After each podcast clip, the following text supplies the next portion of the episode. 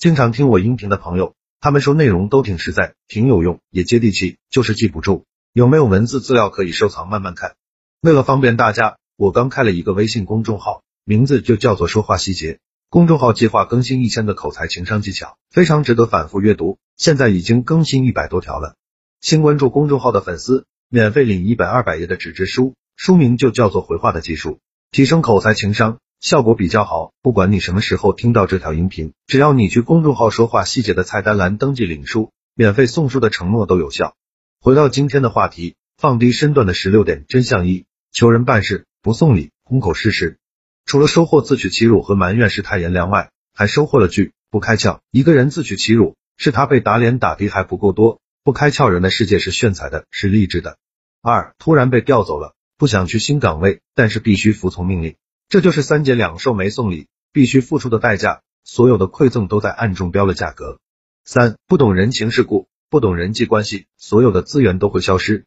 四很多人年轻的时候以为不送礼什么都可以搞定，等他们年纪大了才知道有些事送礼都搞不定，又何况不送礼。五送礼和不送礼有什么区别？送礼了，每天刷刷手机打打牌就有收入；不送礼，天天都在一线跑，收入还极其不稳定。六，我给小 A 送礼，小 A 收了；我给小 B 送礼，小 B 收了；我给小 C 送礼，小 C 收了。人人都贪得无厌，人人都是势利小人。七，就是谁能给我们带来回报，就给送谁，越给回报送的越狠。八，求人办事一定要知道，谁帮你了，你继续找他就行了，在出水的地方打紧，这是最基本的常识。九，我们不是将吗？没事，老天爷就喜欢咱将，连个屁都没有，遇到任何问题都得求人。了不求人，挨打就多，硬骨头全挂了时，有靠山比有能力重要，会做人比会做事重要。十一，生命的尊严和生存的压力，哪个更重要？很多人会选择站着赚钱，我还是比较喜欢磕头，磕头磕多了，车房都有几套了。十二，月收入的百分之十用来送礼，绝对比用月收入的百分之十购买理财产品赚钱。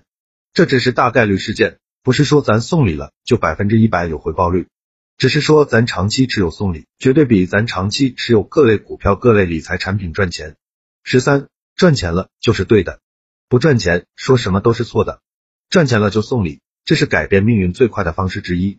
赚钱了，你说这钱全是你自己的，你脑子有毛病吧？人啊，都是自私的，咱先考虑领导的利益，再考虑咱自己的利益。十四，别人捧你要习惯性说谢谢，要谦虚，自黑也行，总之别剩杆子往上爬。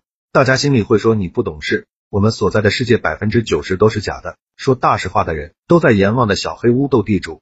十五，跟人家打交道，求人办事不送礼，你这不是否认客观真理吗？